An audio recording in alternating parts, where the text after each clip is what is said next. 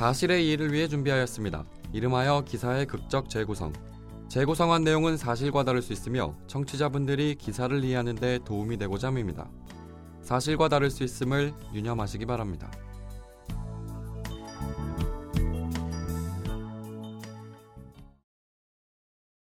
여러분은 하늘이 내려준 전사다. 성년이 된 여러분은 지하대에 참가할 의무가 있고 이것은 성스러운 의무이며 신앙을 지키기 위한 투쟁이다. 순교자가 되는 것은 영광이고 천국이 약속되어 있다. 자, 거기 자네. 아이팔 만지작거리고 있는 거기 자네.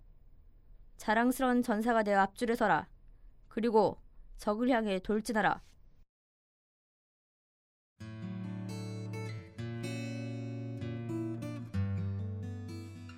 칼바람과 모래바람이 얼굴을 스친다. 얼굴을 칭칭 감아도 추위는 빈틈을 공격해 들어온다. 어딘지도 모를 이곳에서 나는 모닥불의 의지에 겨우겨우 잠을 청한다. 프랑스 남부의 부드러운 바람과 따뜻한 햇살이 가득한 우리 집 정원이 떠오른다. 창틈으로 불어오는 시원한 바람과 1층에서 나를 부르는 엄마의 목소리가 나를 깨운다. 이불 속에서 꼼지락거리다 부스스한 머리 그대로 1층에 내려가니 커피를 마시며 신문을 보고 있는 아버지가 보인다. 여동생은 스마트폰을 만지작거리다 나를 보고 한심한 눈초리를 보내지만 이내 쌩긋 웃는다. 알라의 가호 아래 우리 집은 평온하게 살아왔다. 아버지와 어머니는 서로를 사랑하고 존중했고 나는 여동생을 아끼고 보살폈다. 그리고 나는 무슬림에서 인정하는 성년이 되었다. 이슬람 교도로서 많은 것들을 지켜야 하지만 그 중에서 중요시되는 지하드는 요새 우리들 사이에서 가장 큰 화두였다. 단순히 무력에 의한 신앙적 투쟁을 의미하지 않는다고 배워왔다. 마음에 의해서, 펜에 의해서도 성스러운 신앙적 투쟁을 할 수 있다고 배워왔다. 하지만 젊은 우리들은 눈에 보이지 않는 것들이 잘 와닿지 않았다. IS의 이슬람 전사들이 멋있어 보였고 종교를 위해 싸우는 순교자 같아 보였다. 사막에서 멋진 총을 들고 있는 사진. 알라를 위해 신념을 위해 목숨을 걸고 싸우는 모습은 엄마 아빠에겐 말하지 못하지만 우리들의 우상이었다. 세상 사람들이 IS 전사들을 테러리스트고 악당이라고 싸잡아 말하지만 소수인 IS 전사들이 다수인 세상을 두려워하지 않고 싸우는 모습은 나의 젊은 피를 끓게 했고 막연한 존경심을 갖게 했다. 성년이 갓된 친구들 사이에서 IS 대원을 모집한다는 소문이 흘렀고 소문이 실체가 되어 나에게 왔을 때 나는 위풍당당한 전사의 모습을 상상하며 내 신념을 위해 목숨 거는 멋진 모습을 생각하며 집을 떠났다. 몇 개월이 지났을까? 여기가 어딘지도 모르겠다. 몇 개월 동안 내가 한 일은 뜨거운 물도 나오지 않는 이곳에서 설거지를 한 것 뿐이다. 친구들은 음식과 옷 나르는 일 외에 한 것이 없다. 그것보다 더 대단한 일이라고 해봐야 무기를 닦고 시체를 나른 정도이다.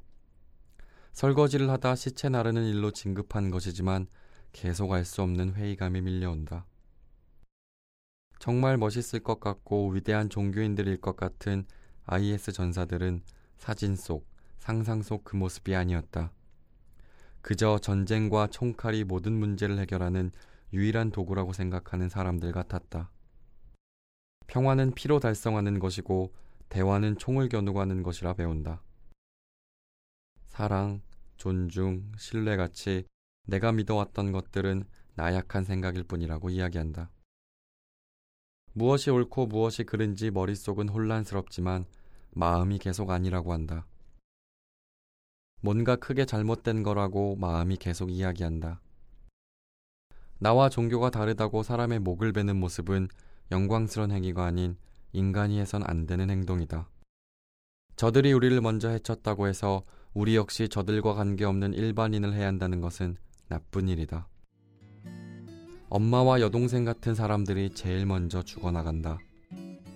이들이 도대체 무슨 잘못을 했단 말인가? 나는 여기서 무엇을 하고 있는 것인가? 내 종교를 위한 성스러운 투쟁은 무엇인가? 총칼을 들고 피를 봐야만 조그만 땅덩이를 차지해야만 진정 알라가 승리하는 것인가? 누군가 죽어 시체가 되어야만 이 성전은 끝나는 것인가? 이젠 집으로 돌아가고 싶다.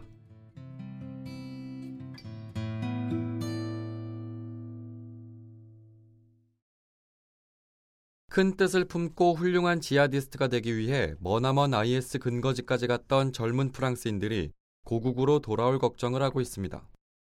프랑스 르피가로에 따르면 IS에 갔다가 귀국하기를 원하는 젊은 청년들이 귀국 후 처벌을 두려워하고 있다고 보도하며 자신의 변호사에게 가장 많이 하는 질문은 돌아가면 어떻게 되나요? 감옥에 안 갈 수는 없나요? 라고 전했습니다. 프랑스 당국은 현재 IS에 가담했던 인원들을 감시 체제하에 두거나 징역형을 선고해 엄중히 처벌하고 있습니다. 지난 9월 조사에 따르면 약 930명의 프랑스인들이 이라크와 시리아에 위치한 IS 군사지에 이미 참여했거나 참여하기 위한 계획을 추진 중인 것으로 나타났으며 현재 프랑스 내에서 이와 같은 혐의로 처벌받은 수치는 95%에 달합니다.